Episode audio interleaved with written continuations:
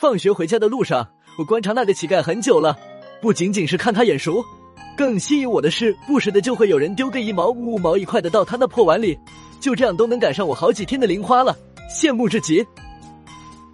突然脑子里就浮现了一个绝妙的想法，找了个没人的地方，网点上过了几把回，在地上打了几个滚，捡了个破碗蹬在街头，俩小时下来真有个三五块钱尝到甜头的我。为此我还特别准备了一套烂衣服，每天放学之后都会蹬上俩小时，每次都有个三五七八块的收入，小日子一天比一天滋润。直到那天我撞见了之前的那个乞丐，两人四目相对。顿时一愣，卧槽！二哥落地。我说之前怎么那么眼熟？二哥可真他妈是个鬼才。二哥使了个眼神，我心领神会，随后各自散开。第二天，二哥就跑过来找我老弟，敢不敢来点刺激？啊，只需一次，零花不愁。二哥眼神坚定的说了四个字：钱。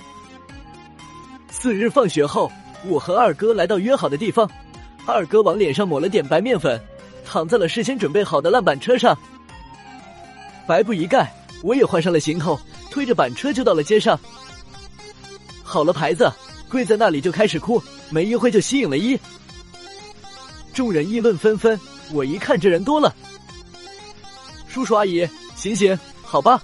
殊不知我和二哥的晚归行为早已引起了二叔二婶和我爸妈注意，他们顺着路找了过来，也被人群吸引。此时此刻，在人群中看我表演，而我完全不知道，还在非常卖力的哭着，甚至还学着之前在葬礼上听到的歌唱了起来。爸爸呀，你睁开眼睛看看啊！妈走你也走啊，留我一个咋办呀？爸妈听我一唱，瞬间血压飙升，而我还在继续哭一。去唱，真的，我当时把自己都感动了，我自己都以为我爹真死了。就在我情到深处不自已。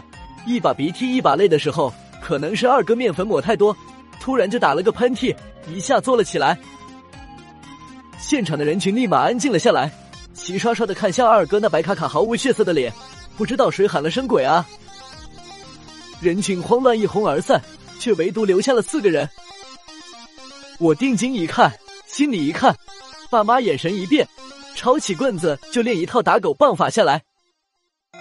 真的在围观的群主蝴蝶还多，二叔和老爸是越打越气，越气越大。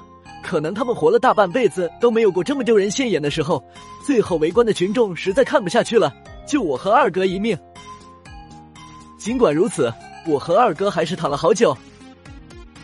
这轰动整条街的大事传到附近的村子，人人皆知，都知道了我筹钱葬爹。每每有人聊起此事，老爹只要我听见了，回家就会揍我一顿。这场挨揍可谓是是旷日持久，直到人们淡忘了这件事。你不但我不但，天才迟早需要饭。